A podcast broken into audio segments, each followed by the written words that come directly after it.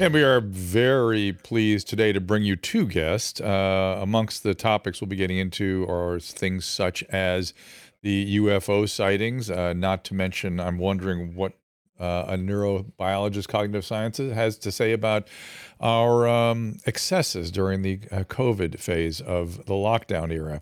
Lionel is with us. He's a talk radio veteran, trial lawyer, former prosecutor. You can find him uh, lionelmedia.com, also his YouTube at Lionel Nation. And then Mark Changizi, he is a theoretical cognitive scientist, founder of FreeX. He has a degree in physics and math from UVA, PhD in math from Maryland.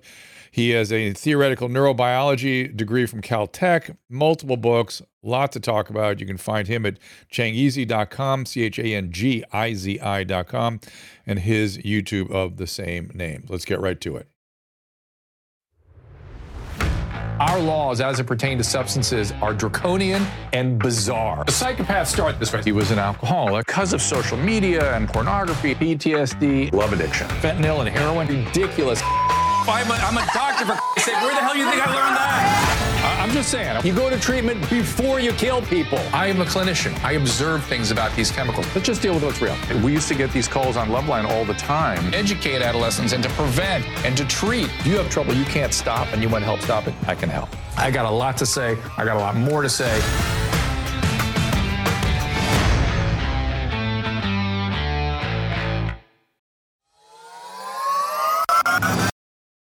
You can spend thousands of dollars trying to look a few years younger, or you can skip all of that hassle and go with what works. Genucel Skincare.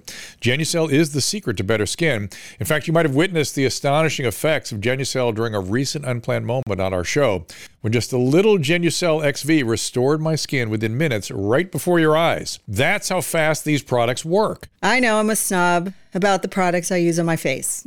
Everybody knows it. Every time I go to the dermatologist's office, they're just rows and rows of different creams. And then when I get to the counter, they're overpriced. All kinds of products that you can all find at genucel.com. Susan and I love Genucel so much, we've created our own bundles so you can try our favorite anti-wrinkle treatments, correcting serums, and ultra retinol creams.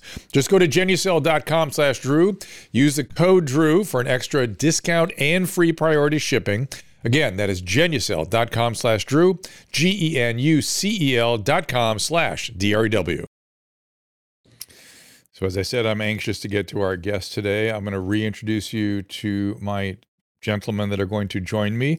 Lionel's a talk radio host veteran. He's a lawyer, a trial lawyer, a former prosecutor. He pioneer podcasting as well, and you can find his website, lionelmedia.com, and also find his YouTube channel at, at Lionel Nation.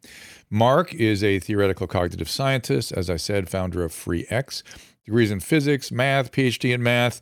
He uh, fellowship in theoretical neurobiology at Caltech. Multiple books. Uh, you can see him on TV. Changizi.com, C H A N G I Z I, and the YouTube is Mark Changizi. Let's bring both the gentlemen in, if you could, Caleb, right now. Gentlemen, thank you. Oh, Mark's first. Uh, and I just, I there we have everybody. Lionel, I'm going to talk to Mark for a minute, and um, I, I'm thinking, I, you, am am I being too uh, harsh to say that you're a skeptic, Lionel, and that maybe you too many years sitting in in trial, listening to experts, being willing to say just about anything has made you a skeptic? Is that a fair fair Absolutely way of framing it? the opposite. your opposite? The opposite. Tell oh me. no, no. I believe everything. I have no I have no differential ability to to not believe it. I believe in every No, no, no. Skeptic skeptic is another word for jerk. Are you kidding? Thank no, no, no. I'm I'm not a Okay. skeptic. Okay, excellent. So you're you're we'll just say just not a jerk, and uh, we'll just we'll just leave it at that since they are the same word, they're the same thing. Uh, but uh, I'll let you uh, go for a second, Lionel, while I talk to Mark. Uh, Mark, your uh, pedigree is ridiculous, obviously, and it'd be interesting to talk to you about so many different things. Um, I I do want to get into, if you don't mind, some of the. Um, excesses of the last three or four years and your sort of assessment of that. I know we're going to talk about these patterns of UFO sightings and where you think that might be coming from. But let, let me just um, just ask: do First of all, you, is this something you're ready to talk, willing to talk about? Sort of what, just sort of in, in broad strokes, what what kind of cognitive distortions we've been living through in the last three years? Oh yeah, I mean, uh, it was a nightmare. And you know, early March, uh, for those of us that saw this as a collective hysteria, as I did, um, we were all alone. We were saying this is crazy, and I I pinned ever since March March seventeenth this tweet on Twitter that just says. Uh, the moral of coronavirus 19 will end up being that social contagion, sort of memes, that is, ideas traveling through people's brains, will be much more dangerous than biological contagion, i.e., viruses. Um, it's exactly the kinds of um, these kinds of collective hysterias, these group thinks, when they sweep through all of the democides, the genocides, the crimes against humanity, um, are really ultimately due to these kinds of sweeps yes, they sometimes sweep in on their backs dictators, and we remember it by virtue of this dictator. And most of us, the naive story is that the dictator did all this top down. It's never like that. Uh, dictators without the masses beating as one are impotent. They're, they're like the the new you know dictator of the week in some tin pot you know uh, third world country. Everybody just sort of shrugs when there's the new you know the new dictator of the week. Those don't typically cause the kinds of problems that we saw uh, in early March. And uh, we were, you know, I was just all alone because I hadn't found other people in what we now call team reality. Uh, so it's been three years where I've spent all of my time, started a research institute, done almost 400 videos of my Science Moment series, which was beginning just on science. And actually, when COVID hit, I was on like episode 50, you know, in this sort of Science Moment series. And I just, I didn't know how to continue it. I was like, I can't just continue doing the same old science. It would be like artists during World War II in Nazi Germany just still doing landscapes or whatever the heck they were doing beforehand yes, and not yes. changing. And after about six months, I realized, you know, not only is this the scariest thing that, uh, if you really understand what's going on, this is the scariest thing you've ever seen. And we didn't really think this could happen in the West. We thought if it happens in the West, it's going to happen to Germans because they're really harsh, you know, and or it happens in you know China because they're a faraway communist people and we don't understand them, or it happens in Iran where my family comes from. My wife is Iranian my dad was Iranian because it's somehow Islamic, but it couldn't happen to us because we're totally different, right? No, it, it's all the same human psychosocial forces. And so uh, I sort of uh, uh, devoted a lot of my research since then in trying to understand these kinds of emergent, emergent psychosocietal forces that explain these kinds of sweeps and the origins of uh, all of the democides and crimes against humanity, which really um, a follow from all of these sorts of things. And free expression and censorship are all part of this because if you want to understand why free expression works, you have to understand it as an emergent system uh, rather than kind of the very simple linear viewpoint that a lot of people have. And they have got their well intentioned. They say, well, yeah, why should we let people say false things? Let's just make sure that people on social media only say true things, right? Yeah. That's a very kind of like, there's a lot of intuition behind that, right? So a lot of what I do as a kind of an emergent theorist or you know the kind of person who's good at understanding complex evolved emergent phenomena in various kinds of domains uh, is trying to understand these kinds of socio-political forces in those sorts of ways and explaining to the public. Yes i i, I get it. So um, a, a, ton of questions follow on from that. I'm going to sort of pile a couple together. Uh, i started thinking i, I was telling some uh, sort of millennials i kept saying you know you guys ought to think of this as like you like you lived through a war. And then I started thinking, well, war is kind of like this, isn't it? It is kind of a meme contagion of bad, good, must go save, whatever that sort of collective is that causes a group of people to go commit atrocities and violence going both directions. It is also very, very, is, would you say it's very similar to what set up this situation? Uh, yeah, I mean, the, this, I mean, it, it, war, it warped over, morphed over time. You know, I, I really think the inception of this was somewhere around March 11th of 2020. There seemed to be a phase change. It was building for a few weeks. You know, uh, it almost happened back with H1N1 and with swine flu. You could kind of see it building, but then it petered out. And when that mm-hmm. kind of virality, meme virality, just like your tweets, you know, you can tweet 10,000 tweets and you, you can't predict which one's going to go viral. Uh, it depends on uh, the reactions of of hundreds of thousands or millions of other people who you know w- which you don't have control of. Same for this kind of meme virality, but it's certainly much more likely in the cases of uh, pandemics and infection and cooties and these kinds of natural reactions right. that people have. It's right, like we're sort of I set up to that. myself. So yeah. The, yeah. You know, if, if it was a bunch of locusts that were attacking us, let's say, uh, it would have not led to social cohesion, the destruction of the social cohesion. We would have all come together, worked, or it happens to all of us all the time, actually. You get it when you're in a snowstorm and you've got three feet and everything's closed for a week and you all have to dig out and you all work together and cook for each other, whatever. There's a kind of uh, nice communal feeling and everybody enjoys that, right? Yeah.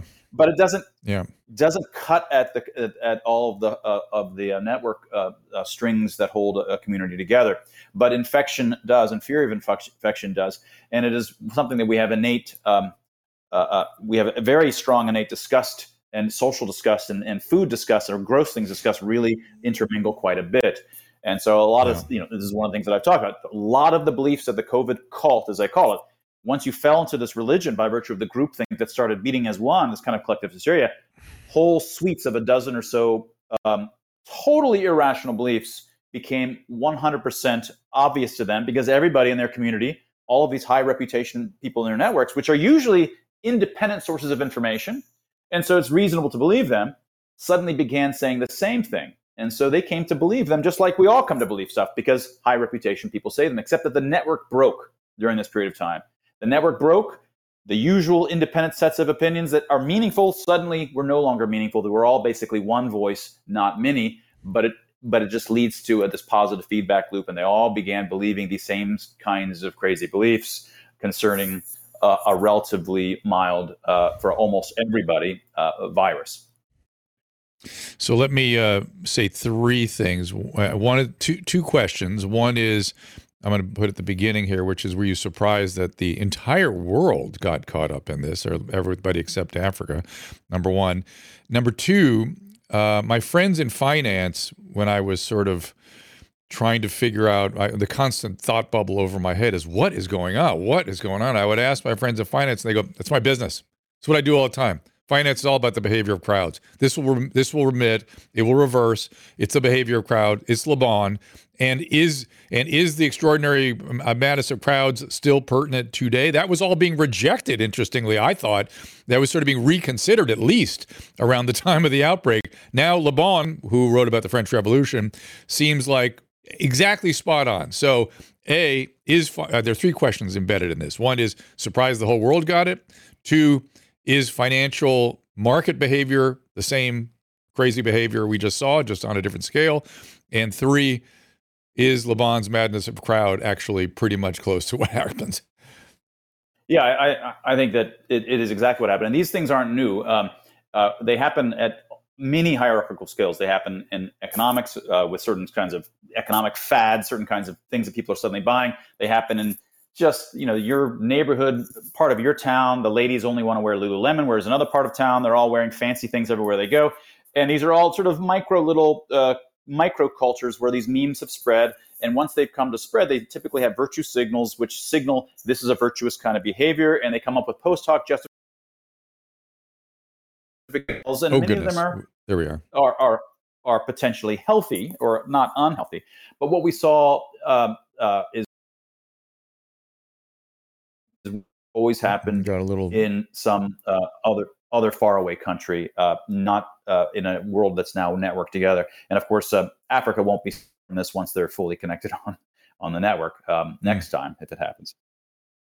So that that is the issue. It, it is the the speed of information or memes or whatever it is that's flowing through the world electronically, and the, these extraordinary new communication. I guess we should call them uh, channels, or I guess what the French call tributaries, réseaux. They call them rivers. I thought Yeah. when I uh, came upon their description of it, that's a pretty interesting description of how things flow in social media. Um, I want to bring. Uh, we have still haven't gotten to the UFO stuff yet, but I want to bring in Lionel to see if he has anything to comment on the heels of what you've just said there. Lionel, I know you've been listening quietly. What are your thoughts? I'm fascinated by how if if I were watching my planet from someplace else, speaking of UFOs, and I was trying to mm-hmm. explain to them these critters, I would say, now watch this. First and foremost, fear motivates us. But wait a little bit. Mm-hmm. Wait until the intellectuals rise to the top and try to explain our aberrant behavior. And then Wait until you hear these internecine fighting, and then we have the maskers and the mask holes, and people who, after the fact, will still drive around wearing a mask in their car by themselves. And how this moment, this moment that we hated and we rebelled, What's interesting is not the not the the the intellectuals who fought this. And by the way, look at Event 201 and Johns Hopkins and how people pretty much predicted this is happening as predicted. What I'm fascinated by are the number of people who loved it, who felt alive. Yeah. Okay. Who are yes, ready to jump weird. back into it again. Yes. Oh, and they love it. And well, not I, only it- that, yes, So I Yeah, mean, that's a great point. I, I that was astonishing to me. But yes. astonishing to me the people that Oh. the people that loved it and the people that loved telling those people how to live moment to moment. Yes. Mark, what is what is that? Is that a personality problem or is that a cognitive problem? Well, I, I, it's a it's a much bigger than a, an individual brain problem. I, I could have fallen into it if I had. You could have. Any of us are susceptible to these exact same forces. Um, luckily, is either through luck. I, I've always wanted to be aloof as a scientist. I move from field to field, so I've always even written to my students little ways of remaining socially aloof, so that you're not uh, stuck in that same conference community where you make fun of all the other communities. You really want to be aloof. And I think that protected me politically. And I was never really left or right. I was always classical liberal. So, but if I had been in the wrong place, if I had been sitting in academia and sitting in the stew of all of that, I would have been just as much potentially uh, swept through. And then once I really believe that it's super dangerous, disproportionately, sorry, disproportionately da- dangerous, utterly novel, in which case all of these kinds of beliefs wipe their priors clean, right? So we have all this prior information about respiratory viruses, but suddenly none of that prior information uh, could be used. And so it takes years to build up, in some sense, the kind of uh, common sense that we would have started with. All of that was ruined by virtue of this. And it, I was susceptible in principle, but luckily I escaped it, as did, did many. Go ahead, Lionel. you know when when I I I was here on uh, 9/11 and uh, that Tuesday morning, and that was my red pill moment because I could go outside and say, what I'm seeing on TV is not what I'm seeing here. That's when I realized, oh my God, and nobody's asking any questions. There may be two quick examples.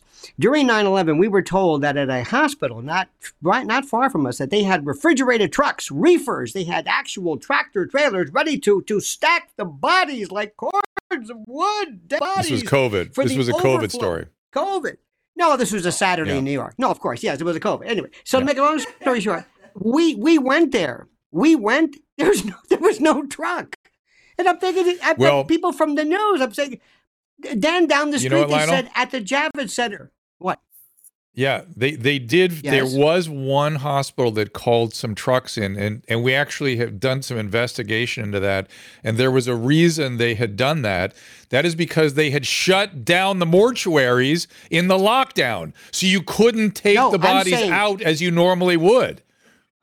With all due respect, I'm talking about this one hospital where they said the trucks are now. I went over. Yep. There's no trucks. Yeah, yeah. So they imagined Ah. that. Then we had the comfort. We could look out the window, literally in the Hudson River. Remember the comfort? This, you know, Yeah. it sailed up and people were, nobody went on it. There were three The big- people. They were the mostly Marines doing Yep. PT. Yes, then down the Yep. street at the Javits Center, we were told then that you could not get in. I walked down literally within minutes from this and nothing was happening. So not only, not only are we demented, but you've got apparently the news media, the sheeple sock Wow. puppet media, who are apparently yeah.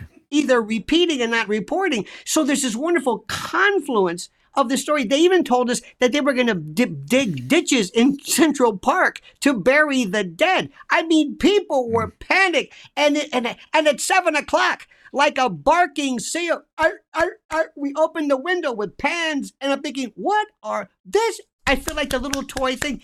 It was to me absolutely beautiful. I will never forget this. And whenever talk, whenever anybody says, "How did genocide occur? Why did people in Europe look the other way?" I saw it front and center because we are lemmings. We have no backbones. We're spineless. We are. Look at what we believe in terms of religion and superstition and stupid vitamins. We're going to get to that. Cra- We're gonna get to all Maybe that. not. We're gonna get to all that. In fact, like I. I don't know. but I'm not but sure. the but Mark uh, Lionel's uh, dramatic way of describing this, I think, is actually a reflection of an accurate reflection of sort of what went down, and uh, it, it was an extraordinary experience to watch. But the the media does uh, have a big a big role to play in this. I, for me, the bottom, so to speak.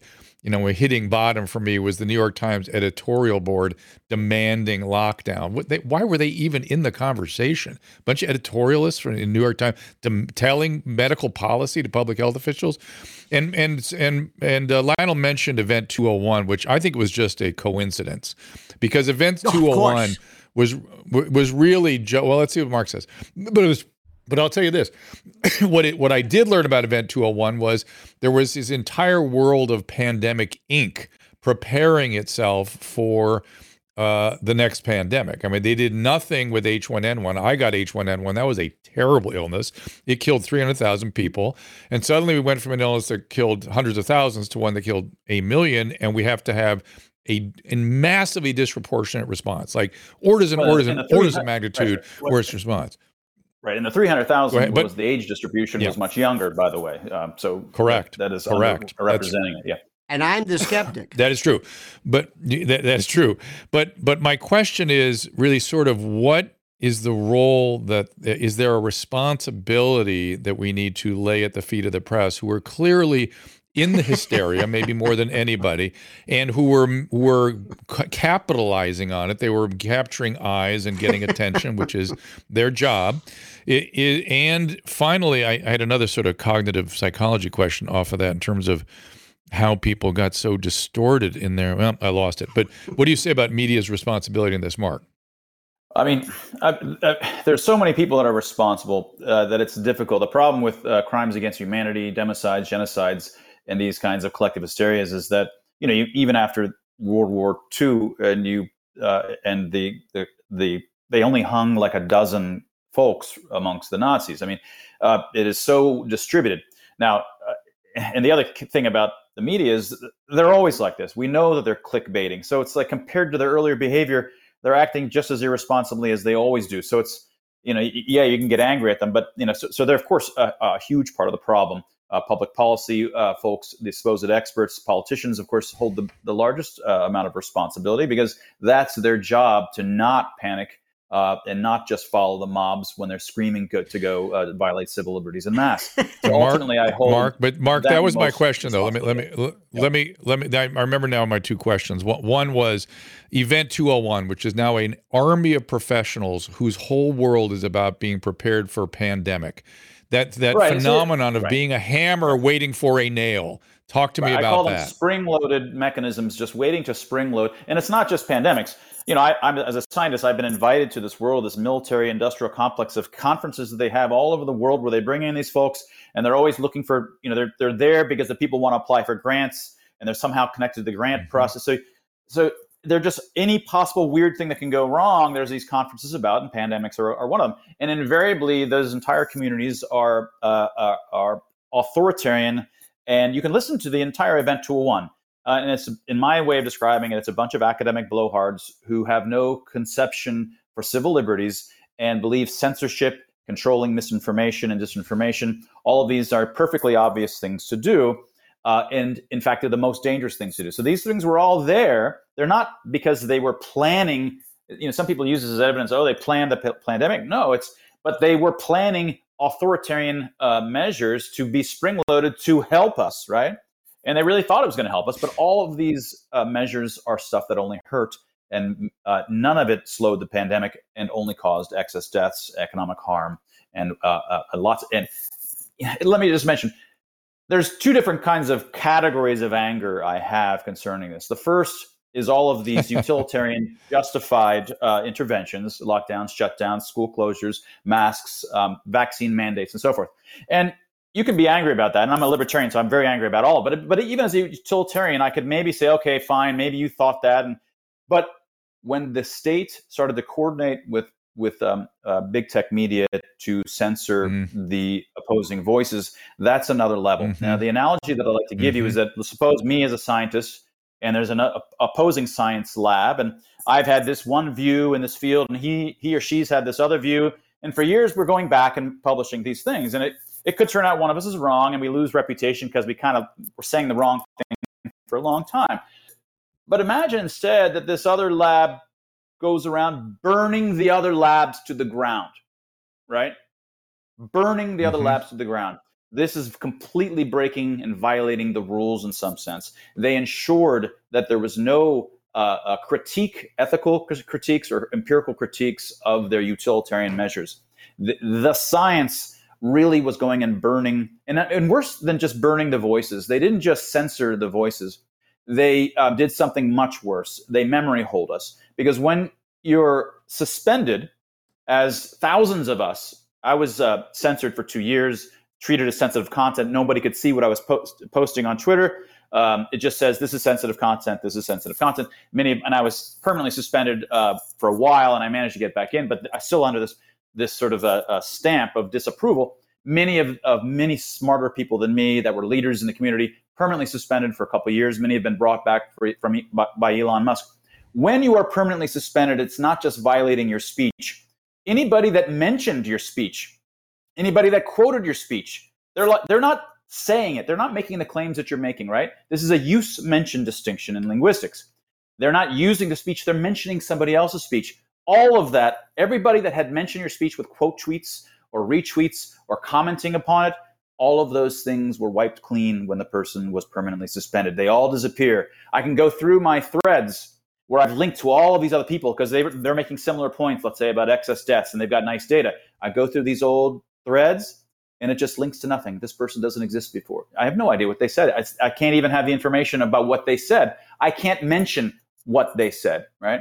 Memory holding is a deeply dangerous and damaging, very dystopian. Uh, and this is one danger of the internet, by the way, altogether. One advantage of physical books, physical books, physical magazines, physical newspapers are inherently decentralized in physical space, distributed across the world with no centralized um, person that knows where they are, and they can't be memory hold.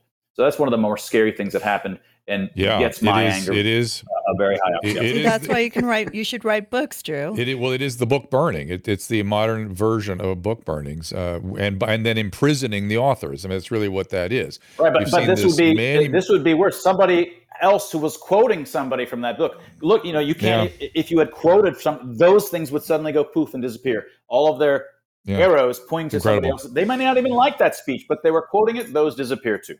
Right.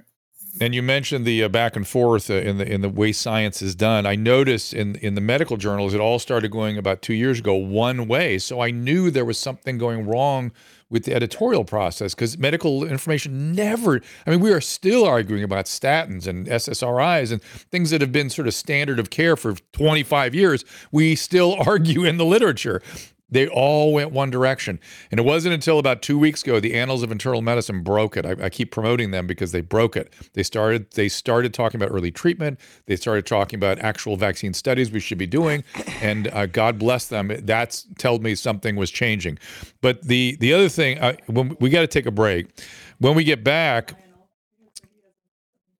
all right. When we get back, I want to talk about two things. We're going to talk about the whistleblower that uh, claims to have all sorts of special insights into UFOs and what might be going on there.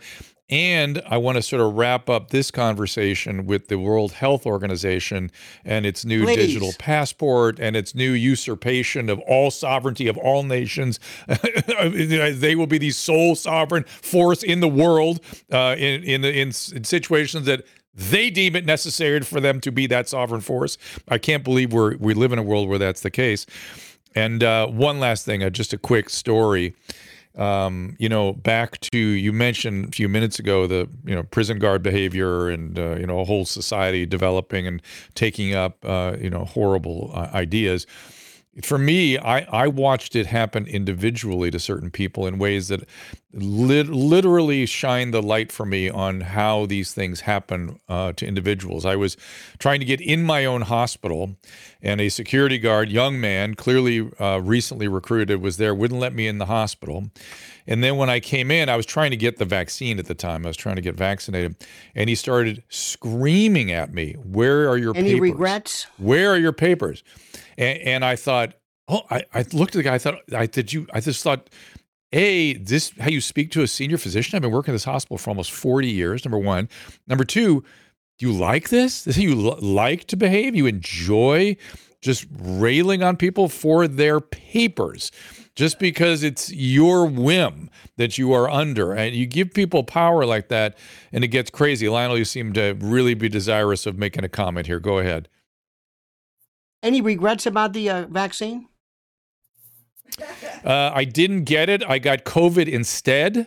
I got COVID running around the hospital because they wouldn't give me the vaccine because at that time the vaccine was being Mm-hmm. con- was being distributed with equity, Mm-hmm. and I didn't meet the equity criteria. I was not, even After though I was treating? COVID patients. Hold on, I was treating COVID After patients. rec- I was. Hold on, I'll tell you. I was treating COVID patients. I was a hospital staff physician for 40 years there, but I wasn't the equity distribution that was considered necessary at that moment. I, li- we can go into whether that was right or wrong. But when I got COVID, I, I actually had my immunity measured with a very sophisticated test. So I was actually documenting that my immunity was insanely high. But we were traveling to Europe, and in order to do so, I needed a passport. I needed a vaccine passport. So I took the Johnson and Johnson vaccine because I didn't want to take two uh, vaccines. I, I knew I would have a reaction. I had a horrible reaction. Woke up with that in the morning, a spontaneous black eye, which is the symptom of transverse sinus thrombosis, which is the dreaded complication of the J and J vaccine. Now, fortunately, I had no other neurological symptoms, so I didn't have. Doesn't seem that I have the stroke But and all the, the other things that go with that but I did not take the mRNA vaccine, but I still had a terrible reaction because that spike protein is bad. It's bad news. I'm telling you, whether you get it from COVID or the vaccine, it's bad. And the, the problem in the How vaccine many people is do you know who may- have this? Are we going to get to the reality of this? I'm just, I'm just curious. This is because we're, we're. What do you mean by that? What do you mean? What do you mean? Go ahead. What do you mean? Let's get Go on the brass tacks. Let me ask you a question. This thing's going to come back again, all right? It's going to be COVID 3, COVID 9, COVID, whatever, monkeypox, whatever it is. And they're going to ask you, Dr. Drew, do I take a vaccine? Because I'm hearing stuff, and I'm not a physician, and you are. I'm hearing about everything from you name it, from Yeah. myocarditis tell you. to clots. I'll tell you. Everybody's tell you. dying. So what happens when they tell me again, and the next Dr. Fauci comes along, and the next uh, uh, uh, come along? What are we supposed Okay, to do? Whom I'll do we answer. believe? Because let me tell you something. I- I let will- me finish because I haven't said a damn word the whole time here. Your I profession I let know. me down like you can't believe. Yes, Your they medical Oh, profession me were a bunch of spineless, atesticular lemmings who didn't who Some. worried so much about losing their insurance. So the next time you people tell me anything, whatever it is, I'm not listening because I don't believe you. You sold out. One of the it's one of the major major liabilities of this uh, whole pandemic. We we the behavior was reprehensible, particularly in the the telling people to go home and come back when they were uh, desaturating. Uh, That was unbelievable to me. And yes, there was behavior. People were afraid of losing their job, not just their insurance, their job. And I didn't realize how many were employees. That's a really serious problem. But back to what I would do, I would do the same thing I'm doing now. Is I would I would be very cautious. I would uh, proceed very slowly. I would only What's advise people where I could. Well, for instance, I can see very clearly that there's significant benefits to the vaccine in the very elderly, people over the age of 75. So I, when I could see that Yeah. benefit, I think I understood the risk and I could see the benefit. So I started doing it, and my clinical experience fit that. It helped a, a lot of people, and no one had terrible reactions. when I'm asked by a 30 year old what to do, I don't see the benefit, and I'm not clear how profound the risks are. So I cannot do But do the next time- a but good there's gonna risk be reward another analysis. one. What about the booster? Now wait a minute. What about the there's going to be thing. there's going to be Yeah. another one. That's right. There's going to be another Fauci, and they're going to tell you they're going to say, "But this is different. You don't know what's going on." And then you're going to have a bunch of people who are going to be like a bunch of lemmings sitting in their Facebooks, like, "Look, look, look at this," and you are going to be. They're, they're going to throttle you, and all of your success and all of your millions and your manses and everything are going to go out the door. And they're going to tell you, listen, Drew, you got one of two choices. You can do the right thing and speak your conscience, or you can come on board and say what everybody wants you to say. Do the right thing. And listen, Maybe- when, when, when you're a Yeah, maybe you haven't been watching what happened to me the last Yeah. couple, couple of years. Maybe you haven't seen what Yeah. happened You don't know who I by, by speaking my mind. I mean, you're describing what happened to me, and so uh, so I, I understand the the weight of living, you know, standing by your judgment. My I had a very similar experience to Mark. you have and no uh, idea. And let me also say something. We have this Supreme Court case from 1905, Jacobson against Massachusetts, which is archaic. Dred Scott is more up to date than this. And the Supreme Court, I hope and I pray, deal with the actual evidence about and dealing with this thing called biomedical tyranny and biomedical martial Mm. law. And do I mm. have the right of a variety of reasons? Because let me tell you something. They were giving us remember Terrible. remember people were expecting like bring out your dead. They were talking about the Spanish flu. Now, I saw when we look back at this, there were a bunch of people who didn't know what they were doing. Many of them said, Look, I'm a doctor. This is what they tell me to do. I got it. I understand it. But there were other people who knew exactly what was going on. Let me tell you something also. This was a beta test. A beta test for a draconian society you cannot even believe. You can't, you don't know what's going to happen next. And China is going to look like Disney World compared to what we're going to see. You're going to see social credit scores upon social credit scores. You're going to be tagged and you're going to be zapped and you're going to be RFID chipped and people are going to be lined up because they love it. Tag me, tag me, mark me, mark of the beast. They love this. Where they actually had people wearing two masks, kids walking around. Yeah, I know, I saw it. delayed. I know. Kids In who haven't blinked in four years who are wa- who Yeah. walking around and Yeah, parents and we and we by the way we still live in a world where now you're telling men that they can have periods and what is your profession doing nothing nothing Oh, no, obstetricians pediatric you are the biggest bunch of quislings i've ever met i mean i, I don't understand this you've got some of the most in, in- the most reputable hospitals uh, uh, mutilating children, orchiectomies, uh, mastectomies, because little Johnny, who doesn't even know what his favorite color is, says, You know, I feel like a girl, and off he goes. And what are you people saying? Nothing. You're walking around with your pride flags. This is. This is insane. I pray All right, artificial intelligence takes over. Please, somebody, somebody, some take intelligence, over. some We've intelligence lost force in. control. So, so okay. So My uh, I just got Quisling. Quisling. I means- totally agree with him. Quiz, Sorry. I know. I believe me, Lionel. You, you, Susan, and you mentioned China. She's all in. So Quisling, Quisling, trader or collaborator, one or the other. It's interesting. But listen, I have to take a break. Uh, I want to get into the. I knew he had something to th- say. this. I think I'm going to go right into the uh, Been sitting here for thing. 20 minutes listening to this theoretical I know. Well, you're gonna, Well, like you said, I'm the wasn't host. I'm the host. You you can come back, Lionel, sometime. But I then, as you mentioned, I'm the host. But but I I do want to get into this uh, this UFO thing, and then maybe we'll swing back around to the World Health Organization. So we have to we have to take a break. You have- if you guys are patient enough to bear with me, I, I'm go willing get to a go. cookie. I'm willing to go well beyond the the uh, time limit and keep you know keep talking about these things. These are great conversations, I think, and uh, we'll be right back after this. I suspect you've seen Susan and I gushing over Paleovalley products. We love the taste and how well they fit into a paleo based nutrition regimen. They're delicious and we use them for travel all the time. But there is more. We are huge fans as well of Paleovalley's grass fed bone broth protein. It comes in three flavors unflavored, vanilla, and chocolate. It's a powder you can add to really anything. We add it to coffee literally every day. Smoothies, baked dishes, uh, just hot water dissolves really easily. The bone broth protein is made with 100% grass fed and finished bones that are free from pesticides or antibiotics and a slow simmer to extract as much collagen as possible. As we age, collagen breaks down. That's what wrinkles are. And research shows that there are significant benefits to adding a collagen source in your diet. I don't think it's too much to say it's changed our lives.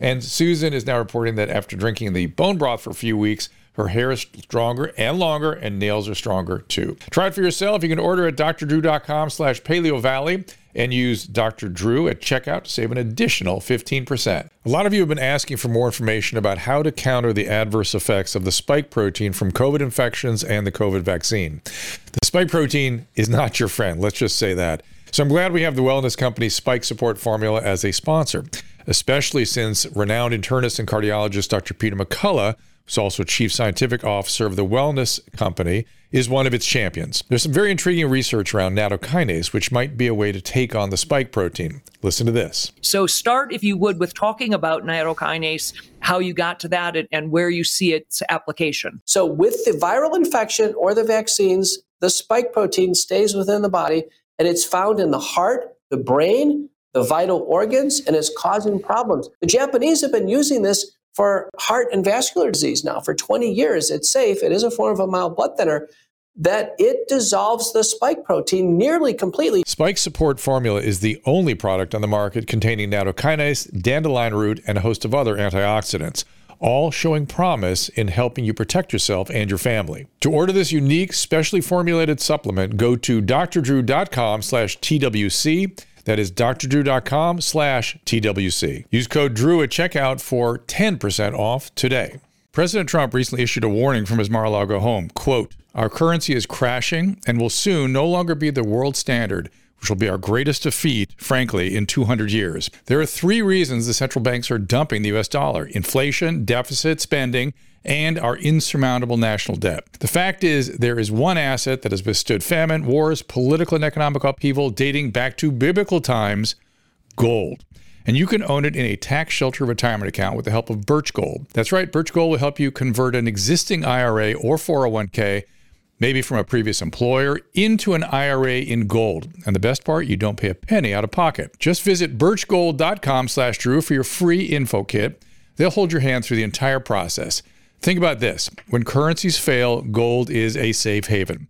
How much more time does the dollar have? Birch Gold has an A plus rating with Better Business Bureau and thousands of happy customers. I do not give financial advice, and previous performance is no guarantee of future performance. Visit birchgold.com slash Drew to get your free info kit on gold. That is B I R C H G O L D dot com slash D R E W.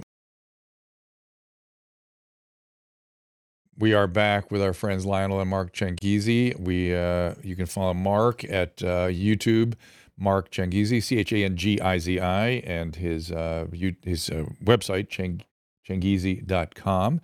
And then Lionel, of course, uh, at Lionel Nation on YouTube and lionelmedia.com. All right, Lionel, I'm going to ask you to be patient again. If, if you become truly impatient with the way I'm managing today's show, I can always bring you back. So if you can, you can throw in the towel at one point if you wish. I'm gonna, but I'm going to put you. I'm going to uh, make him the host. Uh, I'm going to uh, put you back in the in the uh, waiting room again with me for a second. While I talk to Mark again really quickly because. Uh, so, Mark, yeah, one of the extraordinary things about any of these uh, so called UFO experiences is how characteristically similar they are. It's always extraordinary to me why people that study these things and anthropology generally, frankly, why they don't say, what is it about the human brain that has it that we do certain things, that certain experiences, certain you know uh, phenomenology uh, tend to prevail and recur. In the case of UFO experience, if you ask that question, you'll quickly come upon something called hypnagogic hallucinations, where people often uh, have these similar experiences where they feel like a alien is in the room with them or having sex with them or lying on top of them. And sometimes these hypnagogic hallucinations become quite elaborate, but they're almost always the same. Uh, and so we're not allowed to say that. Uh, I don't know why, number one. And then number two, I want to get your thoughts about the whistleblower per se in this particular case and what you think is going on. Go ahead.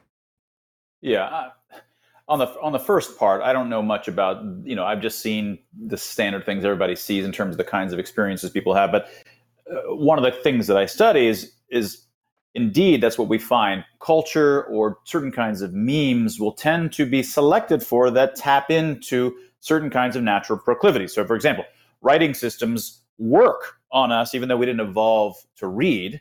Reading is much too recent, but they all work on our brains because they've been selected over time, culturally selected over time, to look like the contour conglomerations that happen in natural scenes. So you end up with T's and and L's, and if you work out all the kinds of shapes that happen, some happen commonly in nature, some don't. Over time, culture selects for the stuff that jazzes or makes it easy on the human brain.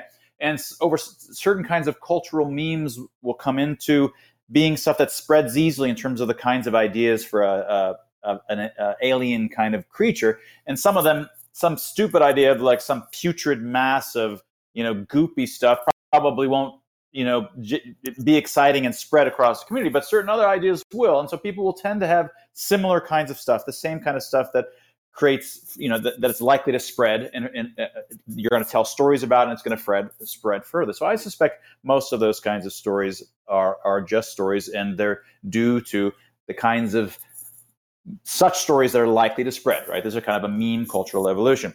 As for the you know i don't have any i have two different kinds of opinions about the likelihood of there being actual alien life here on earth. And the first is the what's the probability that we're being observed or that somebody's here already right? And my error bars are on this are basically from 0.000001, like really almost zero, to 100%. You know, because when you're starting to talk, when you start doing the kind of math on the what are the chances over the last 15 billion years that some other, uh, you know, some intelligent life formed and started spreading and, and exponentially went through the, it, it's it's certainly highly plausible that they could be here, right? But I don't know how to put you know numbers on these, and so it's highly variable. But what I'm more confident about is that if they are here, they're they're potentially hundreds of millions of years ahead of us in technology. They're not going to get caught, right? They're not going to get finding their crap on the ground that they left behind. You know, and if we, the, the, you know, just even a hundred years here on Earth with the technology that we have, blows the minds and it just is it's perceived as magic by uh, the you know the the, the lower uh, technological culture so you can't even wrap your head around what a thousand or ten thousand or a million or hundreds of millions of years would be so whether they're here they could well be here monitoring us uh, with lots of technology we can't even imagine but i find it very hard to believe that uh, any of us humans have our hands on it much less know that we have our hands on it and know how to use it in any in any way. But well, uh, it's interesting that uh, they all land in the United States. Shocking. That's sort of interesting. And they all seem to, you know, land in certain areas characteristically. They don't end in, you know, that's always, to me, it's like uh, I did a life a regression analysis and I was a Civil War soldier. I was a queen. No, you would have been a baby that died in infancy in all probability doing the math. That if you had a previous life, that's what your life would have been. You certainly wouldn't have made it out of childhood, if not, not out of infancy. But um, but I'm going to go the other way with your theory about aliens being here. I'm going to say they are here and they are bacterium and viruses, and they probably came in on a freaking asteroid. Probably our mitochondria are, are those aliens. You know what I mean? That we the reason we have animal cells is this bacteria learned how to get inside the cell, live symbiotically, and we get energy out of it, and we can become complex systems. Uh, I, I, think they're here, but we want them to be something that is is a meme rather than something that they're more likely to be. Which I mean, also took hundreds of millions of years to evolve, like a virus, like a bacterium. Oh, please. That's uh, highly, highly. Okay, Lionel, go ahead. Go ahead. Let Lionel in on this one. Go ahead. I would never want you two as being my lead detectives in a homicide. You would be. you see the hypnagogic. You see somnambulistically the parietal. You see, there's a certain recurrence. Yes, and you know what, doctor? Women who were attacked, people who were robbed, people who were stabbed, they all seem to share the same type of assault, penetration. So, yes, sometimes horrible things do share. There is this wonderful desire to find the most incredibly you know this this this labyrinthine idea of the fact that we by ver- listen I don't Stop know. with the ad hominem argument. Tell us what your thoughts are. I don't know. I'm not telling you. No, no, no. But I'm saying no. But what you're doing is your your ad hominem is you're mocking the I don't know how many thousands of people, not in this country only, and especially, and I don't know about you, but the people that I've talked about or talked to know nothing about the history of, of UFO sightings. They don't know Rendlesham Forest from. They think they know something right. about Roswell. Right. so Lionel, let me interrupt. Let, let, me interrupt. Let me just yes. say yes. And they have a you human brain. Uh, and human brain has there, a. But that's all right. And, and human brains have a way of reproducing these same experiences over and over again especially when it happens over and over again. You're right. It's called eyes, it's called memory, yes. And what you're trying to do is it's like people who try to dispute religion.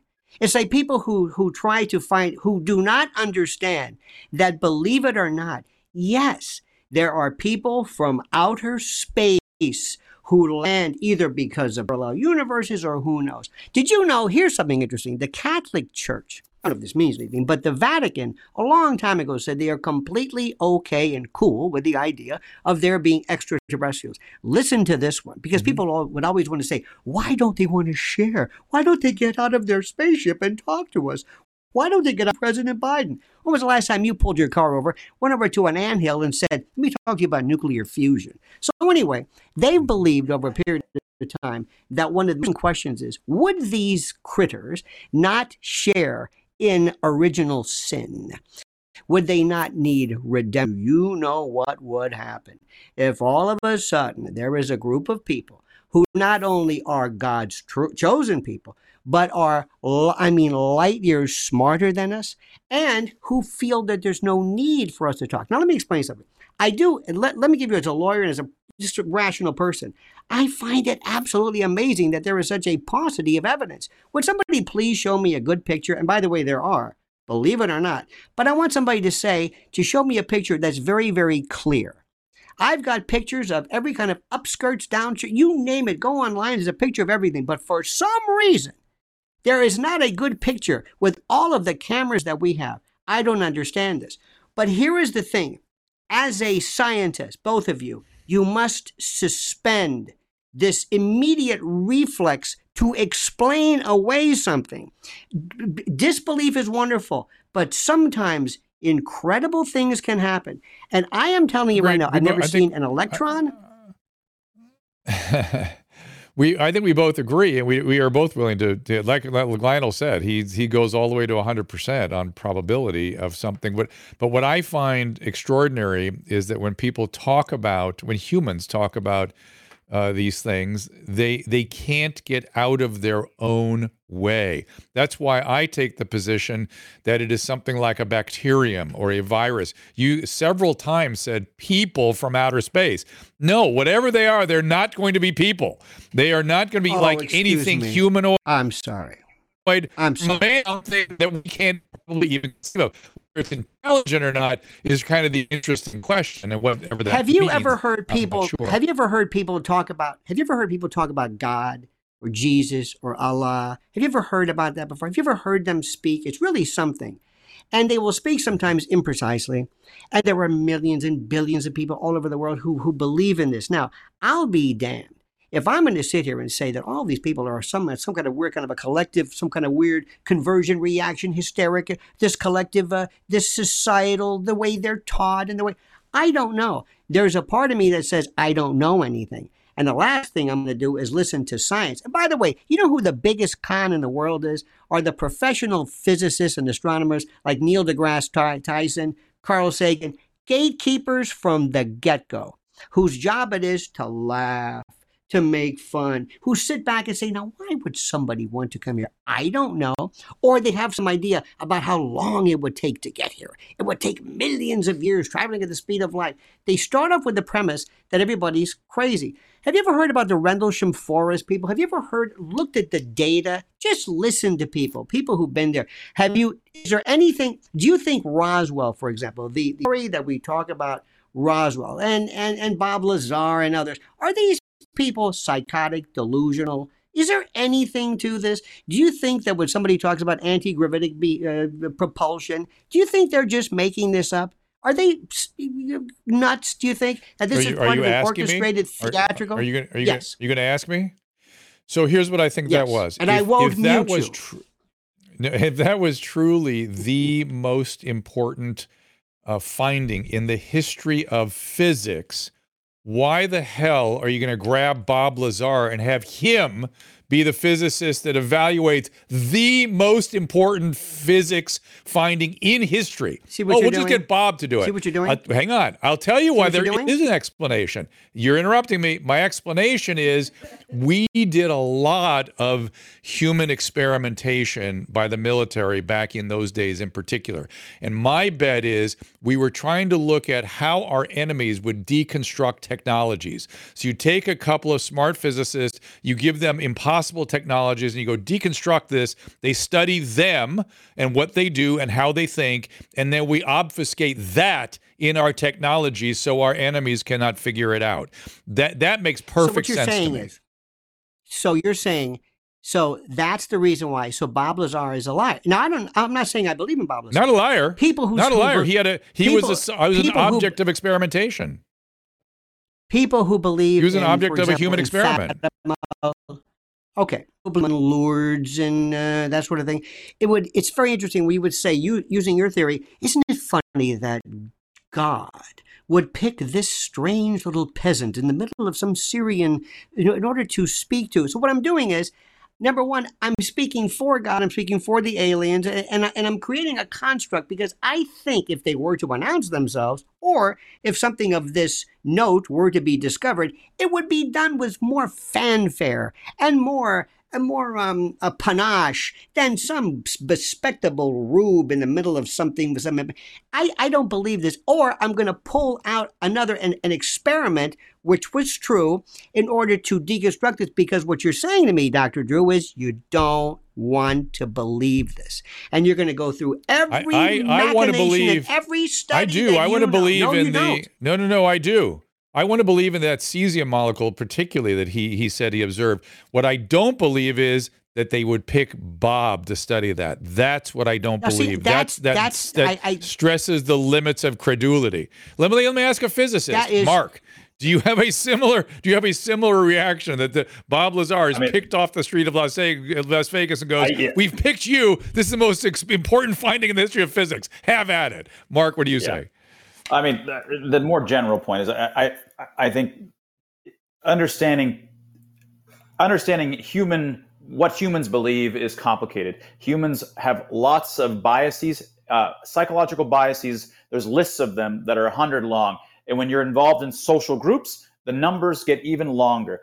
Um, the prior probabilities, that is, in the absence of any evidence, the prior probability of there being aliens that are 100 million years ahead, of, ahead of us that are just floating around here and there and people have found their parts is so minuscule that it's, you know, has probably eight or nine zeros in it, in my opinion. And most people, what they are good at thinking about is likelihoods. It's like, like, like, what's the thing that could most, does this evidence explain point to this hypothesis yeah it does but this hypothesis is so super super super rare and you don't know how to wrap your head upon how rare it is furthermore there's all of these other kinds of well-known things in psychology and, so, and sociology that explain why humans are likely to think that way. Once you have all of those things in your head the infinitely simpler explanation in terms of occam's razor and just saying look it's much much simpler that none of these things are true. And you yourself said there's not a good picture. There's literally upskirt shots of every person on Earth from every possible angle. But with all these cameras, there's not one shot, and that's. But we still haven't seen you a picture of a in graviton. breath. What do you think about what do you think about abductions? Betty and Barney Hill. What do you think about Betty and Barney Hill? People who claim to be abducted. Uh, John, um, what is his name? Uh, the the uh, Harvard psychiatrist who, um, oh, what is his name? Who who through hypnosis said that he believed that people who came to him were actually abducted, that they weren't lying. Do you think these people are making this up? The parallel economy has empowered us to care for our health, well being, as well as longevity. Likewise, for us pet parents who now have a place to go when it comes to keeping the family dogs, cats, even horses in the best shape possible. As a dog dad, I'm thrilled to be working with Pet Club 24 7, a company founded by two guys who lost dogs to serious conditions, including cancer. Pet Club 24 7 has an incredible array of products, including a line of supplements for humans, such as the Inforce Plus Coriolus Versicolor and Inforce Coriolus Versicolor with Reishi. My friend and colleague, Christina Ferrari, a cancer survivor herself, swears by it. When I was diagnosed, the doctor in the emergency room told me, You have two years to live. Oh boy. Along with the stem cell, I took these. I have been in remission for eight years now. For dogs, mush puppy treats are a fan favorite. Rex went, oh boy. Oh, he came right. Oh, there he is. They are also made with the Coriolus versicolor mushroom, which supports their immune system according to hundreds of clinical studies. Here's Kristen Ludlow, National Vice President. That strain does matter. We do have the most potent strain, and we also extract it in a proprietary way. And that's why we've been having such wonderful experiences with these products. Mush puppies are made here in the U.S. There are no fillers. It's non-addicting. Your dog can't accidentally overdose. Go to drdrew.com slash petclub247 for discount off the list price. That is drdrew.com, E P-E-T-C-L-U-B 247, petclub247. And please Well, don't it- don't it- don't just just just ask. d- d- It need not- not don't give me a, a making socio. People, be- people need not be always. How about it's true? They can be. No, Is it well, true? uh, The well, you. I can add that Can it as be true? potential evidence. It's it's high, let him answer the question. highly doesn't do it justice, right? There's just the level of highly. Can it be true? Uh, should You're saying no. uh, pract- uh, practically no. Say it. by any reasonable measure. Say it. no. They're lying. They're lying. No, no, no. I Not said they lying. need The lying is a Oh, willful no, no, thing. okay, I- Not lying. I, Yeah, I know. I not know, lying. They're not lying. They could come to believe it, and they could be parts of communities. Like Right. you have, you have uh, lots of social psycho psychosocial diseases like eating disorders and tr- a lot of these trans. It's things. never happened. These people truly So nobody's ever been believe what they say. They truly believe that they can become Wait a minute. skeletons, for example, and live that way. People can come to Can- have incredibly can- irrational beliefs and truly believe it. Right? Has anybody ever been abducted? Has anybody ever been abducted? As far as you're concerned, can you say no? Never has happened. Never, never, because they wouldn't come and abduct these people, right, Doctor Drew? They wouldn't pick these people. No, no. I mean, didn't look say at 'em. that. You're- Didn't say that. But Didn't Do say you that. think Yeah, I would say- abductions ever took that. place? I didn't say Do you that. think No, I abductions said they took place? Yes or no? outside of mathematics, every no is not 100% like it is in mathematics, but outside of mathematics, it's as strong a no as exists. And let me and let me answer it. Hang on, Lionel. Let me just say that what I don't, what I find very makes me very skeptical about it is how the the experience is exactly the same person to person. It's always the same exact Because meme or some story. things And- happen. hang on. and and those same exact experiences are had by my patients who are having hypnagogic hallucinations. Precisely the same. Now and those come to me and say i wasn't abducted. They're coming and say i have a sleep disturbance and i make it go away. And it comes back every night it goes away when i put them on medicine. So, So when the, is the medicine people- so preventing you- aliens from visiting them? For reasons I will never understand, you two fine and very brilliant men cannot bring it upon yourself. Maybe you will be laughed at at the at this at the parties in Hollywood, Dr. Drew. I don't know. Maybe maybe this is just something you don't do. But you are adamant in killing any possibility No, from I'm the time adamant. it gets started. You adamant. are not going Nah. to budge. And I listen, and I appreciate this, but I think it's interesting how two incredibly brilliant people, men of science, who are here because there were people years ago who never believed in what they were told. The greatest scientists, when Einstein said, you know, I think this guy, uh, I think Mr. Newton's full of it with the gravity thing. I've got another idea. God, thank God for Galileo and Copernicus and others. I'm saying simply this. My answer is very simple. Prove it. But do I rule that out? No. Absolutely. Do I Yeah, think all these people are You crazy? can't prove No. a Do I think though. all these people? No. No, no, but I'm saying. Yeah, I agree. But, but I can, but if somebody tells me that they believe it, but if somebody believes in God, are they crazy because they can't prove God? Do you think there's something to religion? Do you think that when somebody says, I felt God, I believe in the Lord and the Holy Spirit, and I believe this, and I would die for this, and it changed my life? Do you believe in miracles? When somebody says, This, this happened, I am about to, I am never going to rule something out. I'm not going to start off with the premise. You see, when mankind wanted to explain the inexplicable, he would sometimes create. No, that that's nice, and that may be true. But the thing is, sometimes things are so beautiful. They're looking you right in the face and they're saying, Yes, it's as simple as this. This guy was abducted. There's a good possibility. A lot of people weren't. A lot of people say things that aren't true. They're in Washington. I'm lied to all the time. A lot of them by your profession, Dr. Drew. But I'm not about to sit here and just immediately re- remove the possibility of this being there. And, and, I think there's something to it. There is when mo- when millions of people over a long period of time have said identically the same thing, not because they're reciting the same lie, but when something is is experiential that they believe that actually happened, I give it great weight. I'm not all in. There are very few things I believe in. There are things I believe in I can't explain. I believe in love. I know it sounds like a song. I'm Kenny Loggins. But what I'm saying is I can't prove this through metrics and through brainwave tests, but I believe sometimes these anecdotal uh, observations and experiences that seem to follow a pattern, I believe there's something there to it. That's all.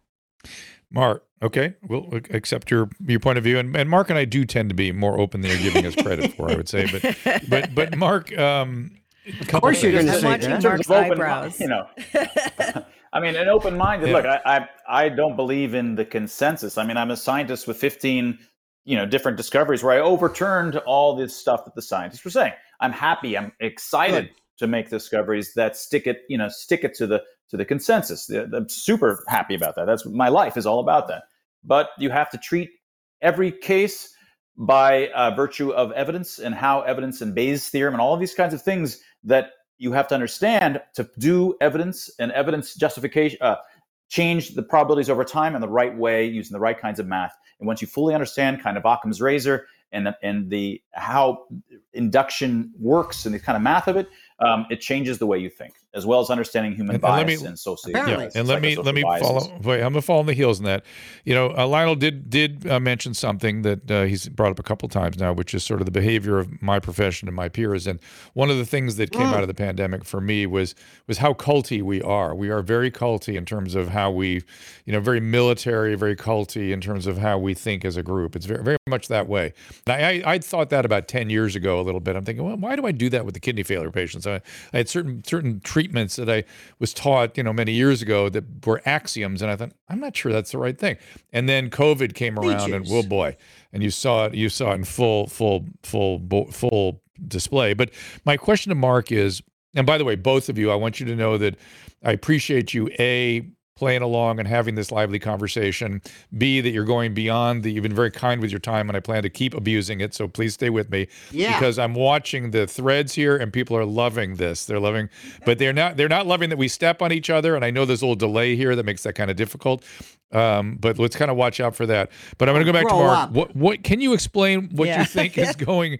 People are liking this conversation. And uh, ex- Military. explain to me, no, It's one of us. Mark.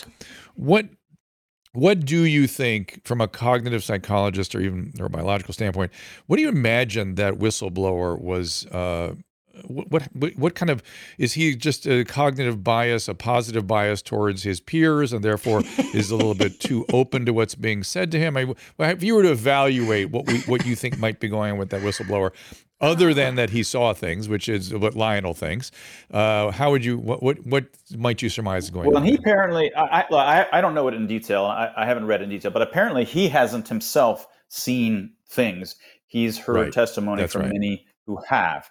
And, and again, that's Right. sort of stereotypical. These are, okay, well, you haven't seen anything. And whenever someone does see something, they're, you know, these wispy uh, kinds of images that don't seem to, to be much, but they might be captured by multiple modalities, uh, uh, you know, of measurement systems. Um, so there's so many, uh, you know, one of the things that uh, you always have to be open-minded to a hundred different ways you can't think of that might explain what's going on. And people often just think, well, I, I've only, I've, I've handled all the possibilities. It could only be these three possibilities, and that's it. And so it has to be this. It's extremely in- minuscule prior probability idea. But no, there's always tremendous ranges of possibilities that can explain it that you and nobody else have thought of. And this happens in normal life all the time. You're like, no, I mean, the keys were here. There's no way, honey, that it had. And then it turns out it's this weird cat had moved it. Know, like, and none of you would have thought of that. That happens all the time. And it can be, this is compounded in real situations like this with lots of complexity. Um, the possibilities won't even enter your mind. And uh, so I, I don't know, uh, I, I don't have an answer to exactly what these people were Right. telling him. Let- let me ask this. exactly Let me ask this then. But In- the priors are so in- in- Okay, in terms of the priors, the Bayesian reasoning, and the calculations you were sort of alluding to as it pertains to probability of life elsewhere or even here, um, what kind of assumptions you load into that? I guess the one assumption is that it's possible. Well, I, I think it's quite possible that they're here observing us, you know, and may have, you know, been floating around Earth, so to speak, for the entire time that there's been life on this planet. Uh, but, in, and again, my range of probability for that is minuscule to 100%.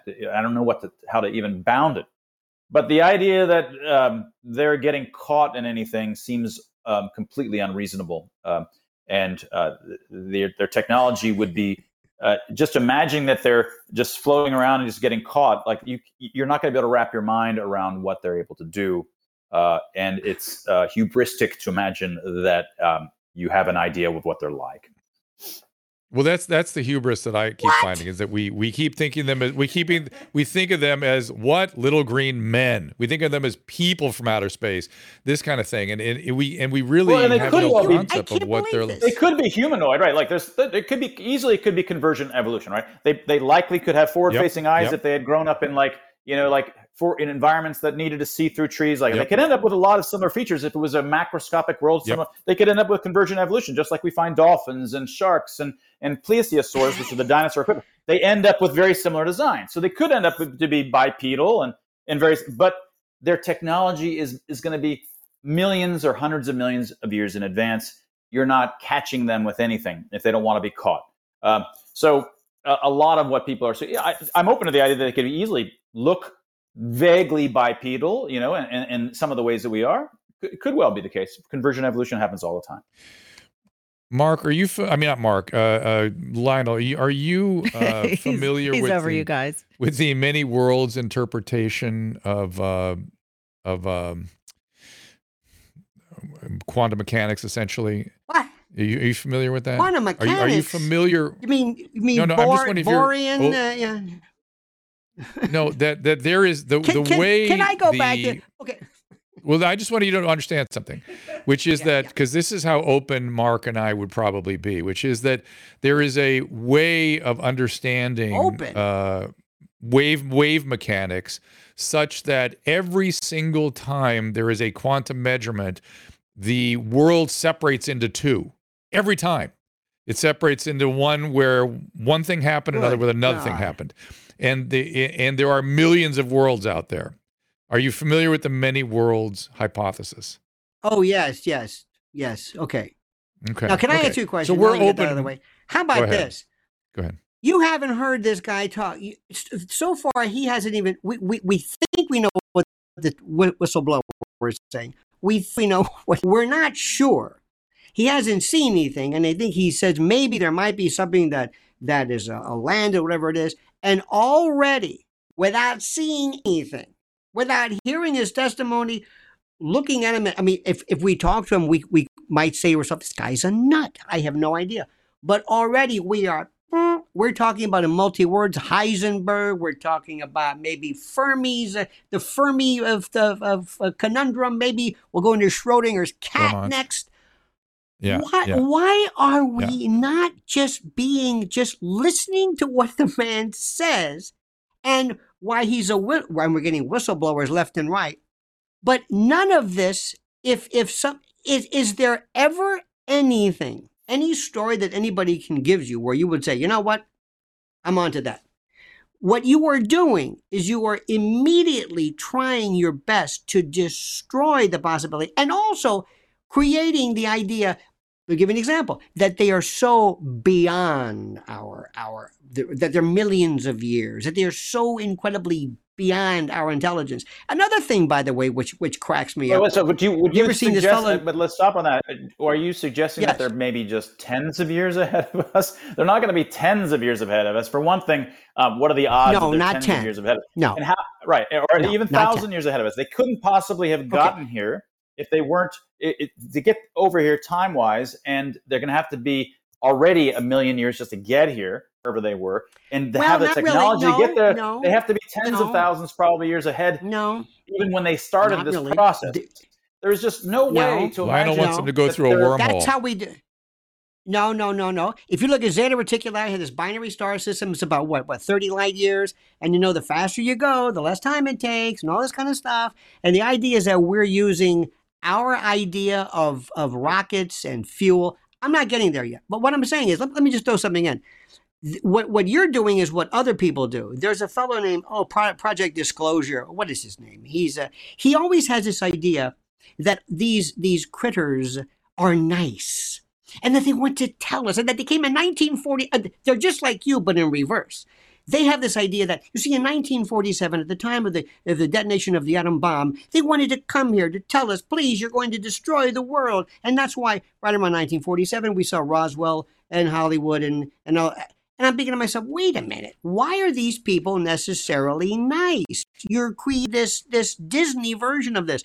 Most of the time, in cases who are superior, and I would venture to say I would put my money on them being superior to us, most of the time a superior creature does not treat too kindly the people who are not so intelligent. And that's what we do by domestication and all kinds of experimentation. So what I'm saying is it's the same thing you're doing, but in reverse. Before anybody has heard the whistleblower, before anybody said Philip Corso was one who he wrote Day After Roswell. I don't know if his story was correct, but he says he swore he saw things. He said he saw them. Okay, prove it. But I am not going to necessarily come up with these theories before I know anything. And you know, by the way, you see this News Nation or whoever's doing this, Anybody who even remotely pretends to believe this guy is forever going to be blackballed from the news organization. You cannot believe this. Michio Kaku, by the way, is about as close to in the media who has even been allowed to think that there might be something to this. There is a bias against this. And by the way, why do you think that is? Let me ask you a question. Why do you there's think there is against such, that the idea there's a bias against it because extraordinary hypotheses, and this is more extraordinary than any hypothesis you've ever heard of, require extraordinary, extraordinary proof. evidence. There is nowhere in the smell of this that there's anything like extraordinary evidence. All there, there, there may be well be cover-ups in terms of bullcrap programs that they had running that had been covered up, and, and lots of you know spinning wheels upon wheels that were trying to look like they were up to something or found something to make China or Russia worry. And who Okay, knows what ask you a kinds of layers and layers of stuff. But that doesn't. There's no simple there's question. any evidence of interest, much less extraordinary Very simple. evidence. That's why. Very simple question. Who would be more interested? Let's assume this to be true. Assume, arguendo, this is true. Who would be more interested in trying to quash, quash this particular information? Would it be the military? Would it be uh, private industry? Would it be religion? Would it be politics? Who is who? Who is behind this poo-pooing? And I'm not going to mention any names, Drew. But who who do you think is is responsible for trying to to quash this from the beginning? To what would happen if? Let me give you a question. Let me give you a point. Let's take this wonderful blue little dot here, this this thing that's floats around, and let's assume that one of these days somebody comes along and they say, "Guess what? There's this thing from someplace else," and all of a sudden, we start losing this sense of nationalistic separation. We start not talking anymore like Americans and Palestinians and Israelis. We're talking more like earthlings. And that would put a real damper on a lot of stuff. That's one thing. Number two, what do you think would happen to the petroleum world, to the oil uh, based nations, if all of a sudden some, somebody said, you know what? We do have another way to propel around here, and it's a lot cheaper. You think that might have a problem? Do you what what what are some of the the indices of bias that might be responsible for this? Because I'm telling you, what I find more interesting is that if I were to say something about religion, nobody questions me at all. Even though stories, I hate to say it, some of the stories in the Bible that I've heard, many of them, not all of them, are preposterous, but they are accepted as Bill faith. Maher. Now, if I turn around and say, well, well, here's 10 people, don't ever, ever compare me with that Boeotian. Don't ever put me in the same sentence. Don't ever put me in the same I'm just saying in terms of re- questioning religion, cretin. questioning religion. He is a, He's a friend of mine, so I, I dig religion. stuff out of my ear. Oh, you've got a. He, he is the biggest phony who has ever walked. I disagree. I disagree week he's so a strongly. Conservative. He is trying everything. He doesn't know what he wants to believe. Remember his religion All right, when enough he of was Bill. just mocking fin- religion. Finish your wanna get into point. Fin- Yeah, finish please. your point. Finish your point. What I'm saying is, why is there such a bias against this, but there's no such bias against religion? And there- well, Why? what is the, the difference? reason- well, there's a the one difference is that uh, a mature approach to religion is that religions have value not by virtue of the propositions that they make, but by virtue of them also having culturally evolved over long periods of times, and they've evolved to tap into human brains and do things for us. They help your they they build communities and they create. They help us kinds survive. They literally They help, help us us survive. survive. They help humans They're survive. They have an evolutionary advantage. Engineered, that's right. Yeah. Engineered by cultural selection over, over relatively long periods of time, and they're like little machines that tap in and help. Or sometimes maybe they're negative consequences, but mostly I think they help us. Yeah. This is nothing like that, right? Um, this is all about whether it's true or not. Religion is not about whether it's true or not, and you're missing the point, like Richard Dawkins does, by just saying it, the the claims are false and therefore No, no, no. religion is bunk. Re- Totally missing no, no, no. Religion. I didn't say this. He put him. No, don't don't compare me to Richard Dawkins either, because he's a he's got this weird Darwin fetish, which is another story. I'm not saying that. What I'm interested in knowing is that stories of Noah's Ark, Adam and Eve, uh, Tower of Babel. n- n- No, I mean it's it's preposterous. And you say religion brings us together? Oh my God! I've got this thing called history. I'm going to talk to you about because you're not going to believe what people have done to each other No, in the name did of say that. religion. Mark- but Mark that's said another that. story. M- Mark pointed at that. What's interesting? Well, Mark can speak. Mark can cultures speak for himself. Look, the, uh, the claim is that uh, uh, just like many things in culture, sorry, writing systems, language, music, many of the things in arts and religions themselves have culturally evolved over time to fit and harness human brains.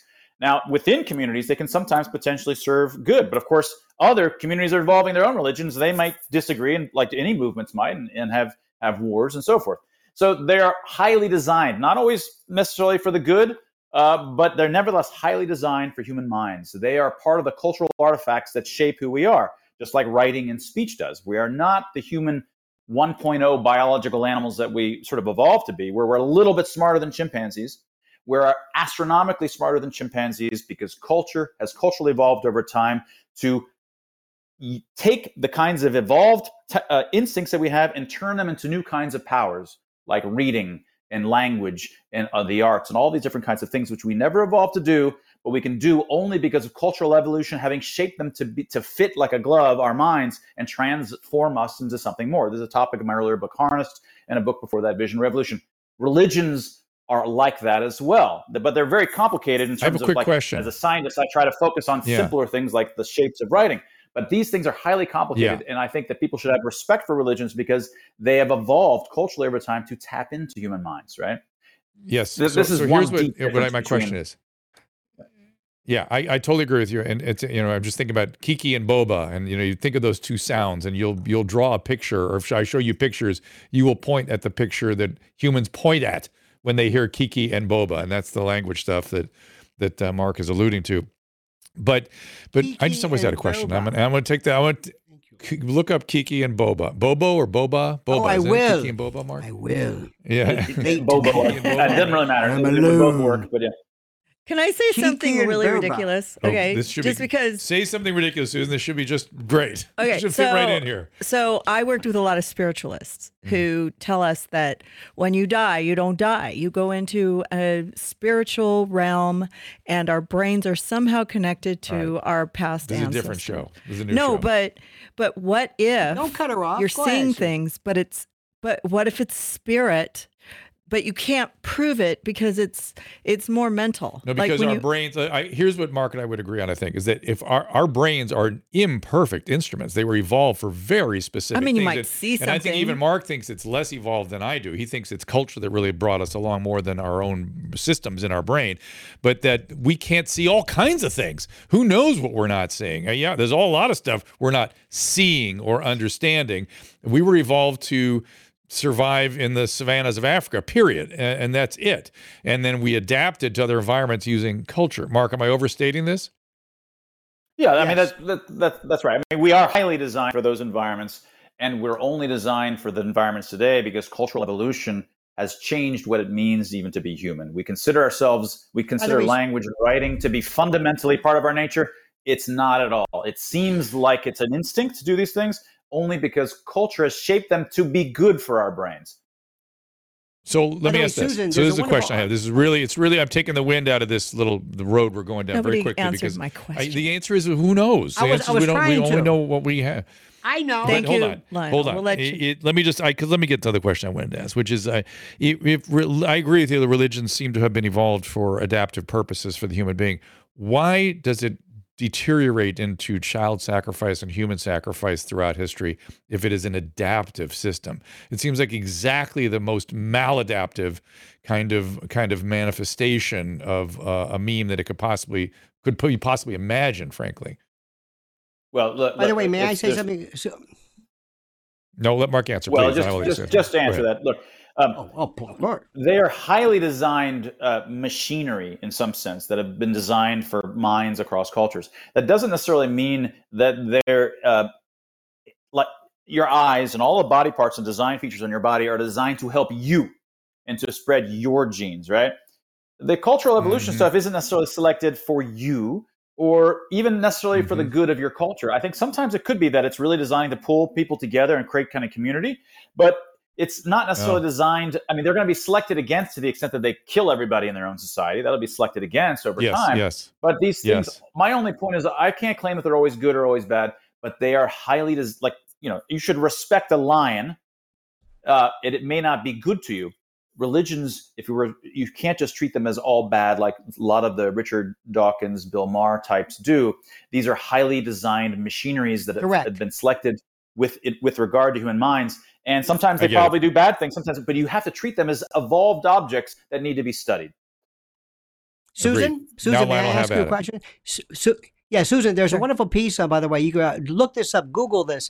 This is a University of Arizona uh, Professor Stuart Hameroff and British physicist Sir Roger Penrose believe that there is life after death at the quantum level. Very quickly, the duo says that there's something called orchestrated objective reduction, which says that there is a protein-based microtubules, a structure component of human cells that carry quantum information, and these not exactly uh, the most uh, holy roller types believe that there is evidence of life after death at a quantum level. Now, of course, I believe that's worth investigating. I I want to believe in this idea of there never being a cessation of life, whatever it is. I do have a uh, a thing though that nobody will ever get a, away from is that because we as human beings have always tried to figure out what the heck is going on, and somewhere along the savannah, as you mentioned a long time ago, there was a guy who heard thunder and saw lightning and said, "You know what? Mhm. I think I know what this is." And on that day, on the eighth day, man created God. And from that moment on, it just took off. There is something in us. Remember, they talked about the God particle, know, the Higgs field stuff, which I don't Mhm. know if that's true. But they have also looked at being able to uh, use electro, uh, uh, transcranial electromagnetic stimulation to create uh, version feelings of, uh, of of profound depth and love and whatever. I'm I'm not ruling out that sometimes these might be a kind of a biochemical uh, mix of a lot of things. But I'm not going to rule them out, and I'm not going to call say anybody is stupid, and I'm not going to do that, especially when virtually everybody on the planet believes in something, and it could be everything from the spiritual to whatever it is. But aside from this, there is something that I'm seeing here, and I want to be very, very kind. This is called mental masturbation. Mm. What we're hearing, we we we are complicating things, and I love complex. I love it. But sometimes a cigar is just a cigar, and sometimes there is a beauty of just looking at something and not trying to figure out what atavistic, primordial, primeval, what what you know of structural cranial neurological reason is for this. Sometimes there are things that are true and that we can't really explain them. And and and whenever mankind who douses themselves and and believes that they're in the world of science, whenever they can't explain something, they will look to something else to try to explain away this this phenomenon rather than saying, I don't know. Maybe it's maybe there is, as Susan said, maybe there is something this spiritual, elf-like, whatever fantasy. I don't know. But I and, and No. using Occam's razor, which I think we've said about a million times, there should be a drinking game for Occam's razor. But sometimes Occam's razor said, why don't you just listen to what these people are saying and believe them rather than trying to figure some socio political reason as to why they particularly enunciate this thing? It could be because it's just true. And they are experiencing Well, the, two, so I would say t- But two that things couldn't be. that maybe three. Um, yeah. Maybe they're just invisible. I'm I bracing myself. Uh, i- I'm if, sorry. If if uh, Mark and I just simply believed in things, uh, I, I would have no ability to take care of patients. That No, would have, that would stop Nobody's saying that. Nobody's saying that. It, it- no, it no, would no, no, no. immediately stop because I uh, I would all I'm always having to interpret things, uh, and Mark's pursuits would have to stop immediately because his job is to try to, as he said, really assail st- uh, standards, assail the the uh, the um, standards of No. care or whatever. But if you had a So we'd have to patient who was abstaining, uh, but but you would not be going to Munchausen by proxy or something right away. Be, would be, before you would say maybe this guy does have abdominal pain. Maybe he is in pain. it's- you wouldn't oh, start off with the premise that oh. you see he's here because it's a hospital and there's a white coat and sometimes Yeah, if he did not have an extraordinary, it did not have an extraordinary claim. Of course, I would take it at face value for starters. But if he or she said, "I'm Napoleon," I would, I would start to think that's an extraordinary claim, that- and there's an explanation for that. But of course that's absurd. Yes, I understand this. Yes, that's true. And and what you're saying is please do I, I am not saying that both of you are, are demented. I'm insinuating it greatly. I'm kidding, of course. But I love this idea. I love the fact that we can talk about this because there is a balance, and I think Susan would agree. yes, The, the essence of this I is think finding the balance between between clinical, uh, uh, you know, uh, certainty and also something which I find kind of more interesting to talk about, and that's the idea that maybe things are just a little bit more mysterious and spooky than you ever thought they were. Maybe there are. Maybe Well, I- everything I- you heard. Maybe it's just in your head, but Well, it it, just it in your head. lives. but the but the point is, you know, uh, that even just in your head is a very packed statement. I, you know I what used mean? to do a lot show about that. psychic mediums, and But- I had to stop doing it because it made me look crazy. I know what you're saying. but no, not looking crazy. It's the point is, yes, we have, and and Mark and I are saying the same thing, and Lionel, you're really kind of saying the same thing Is we have these very primitive instruments in our skull. They are they they miss most things. We we we can't even get. We don't even know Isn't what it color great? is. You know, we. Isn't yeah, it great? I do think it's great. If it, wasn't for that primitive thing, of in our brain- mysteries, yes. think about it. We're there are people right now listening to us, people who are shut-ins, people who are deprived of any kind of social connection, who actually find this interesting. Don't you want to know who they are? Don't you want to know who they are? Find where they live Yes, and lock them in and make sure they I don't do. drive or have sharp. Uh, I, I, Lock them in. There are people No, no, right no. now watching saying, Right, well, this "I is where we this." started. I don't know what they're. This this is where we started. Lionel, Lionel, we started I with I agree. and Yeah. go ahead, Mark. I was going to say I Go ahead, agree Mark. with with with Drew here. Like Lionel, I think there's this. There's you probably don't disagree in the manner in which you come to to your conclusions. I think is similar kinds of principles, except you you agreed that the case of his patient saying that his that is his patient saying, "Hey, I'm Napoleon." That's definitely you know crazy, right? That's just because your normal intuitions can tell what the how low of a prior probability that is my claim would be that there are other cases where Dr. Drew would have intuitions about the prior probability of some disease. It doesn't sound as crazy as that, but he can tell it's still a 0.001. You know, it's also it's a good and you point. And I would have no idea. correct. My claim, though, for, for And Mark, people and- that and- don't understand these kinds of psychosocial things, will give uh, a, a 10 to the 6, you know, million times higher probability on some of these hypotheses because they don't have the suite of knowledge in that field to realize how But rare this that is- probability is. And so they're just they're just they've just is where we- inflated that, and so they think it's not an extraordinary hypothesis at all. And Yeah, this is where we're at our evolution right. stage. Right, right now, if, if somebody came to you, Dr. Drew, Yeah. and somebody said a man, if Dick Mm. Butkus came in and said, I'm pregnant, I'm, I, I'm into menarche, I'm into, uh, I'm in men, I've, I've got dysmenorrhea, I think I'm, I have an ectopic pregnancy. At any other time, you would say, Mr. Butkus, you're out of your mind. You're a man and you're beyond different. And there's a dog barking. But aside from that, but today, we live in a world where you cannot necessarily eliminate that as a possibility. Think about that. If you do, Right.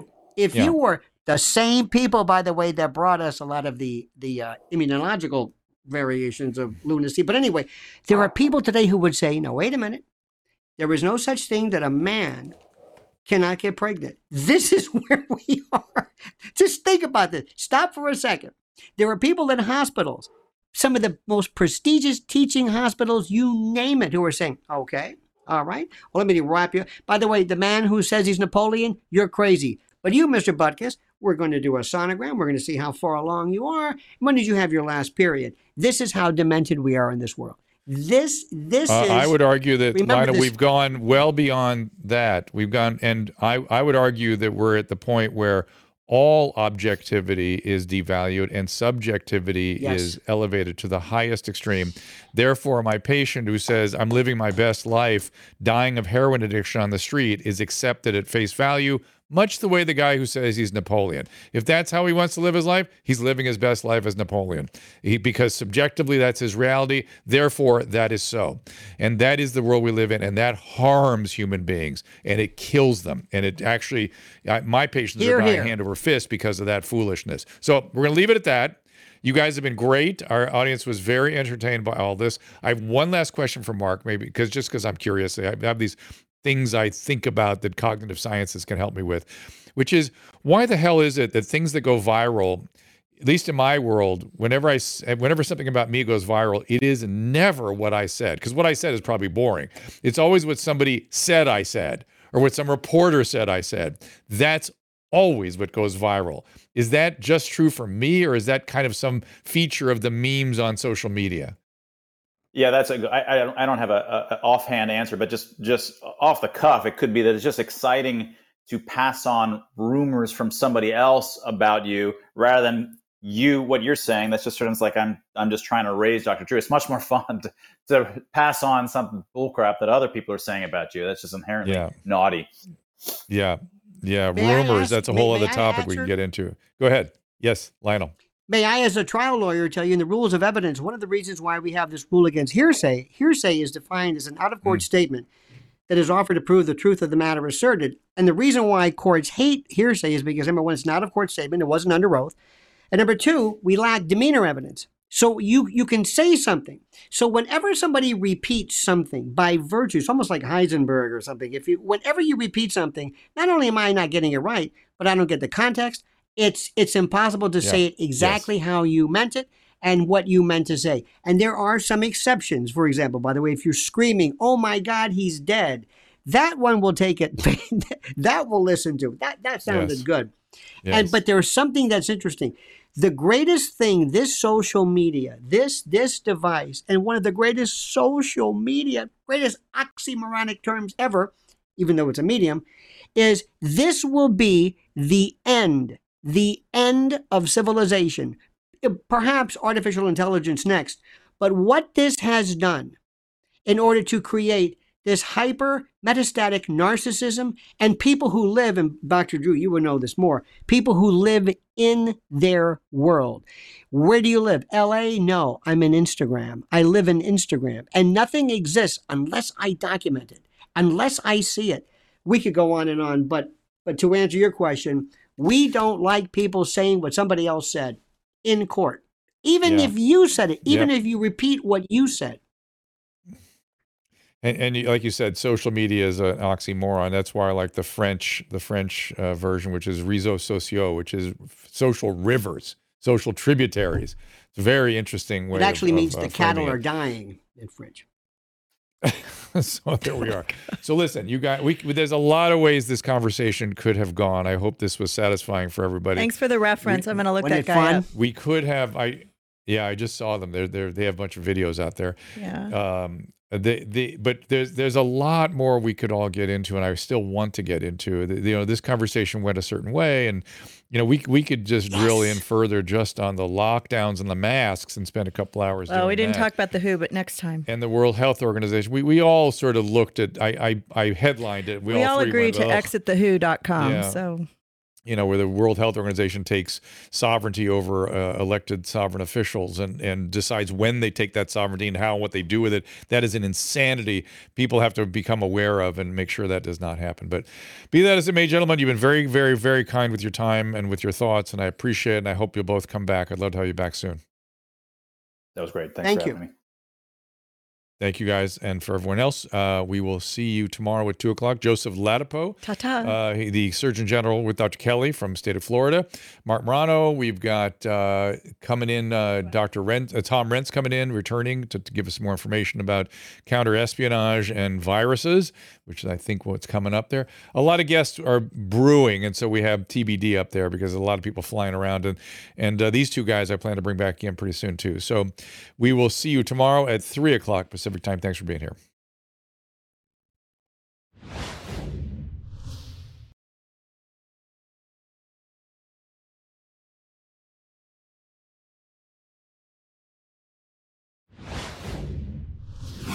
Ask Dr. Drew is produced by Caleb Nation and Susan Pinsky. As a reminder, the discussions here are not a substitute for medical care, diagnosis, or treatment. This show is intended for educational and informational purposes only. I am a licensed physician, but I am not a replacement for your personal doctor, and I am not practicing medicine here. Always remember that our understanding of medicine and science is constantly evolving. Though my opinion is based on the information that is available to me today, some of the contents of this show could be outdated in the future. Be sure to check with trusted resources in case any of the information has been updated since this was published. If you or someone you know is in immediate danger, don't call me, call 911. If you're feeling hopeless or suicidal, call the National Suicide Prevention Lifeline at 800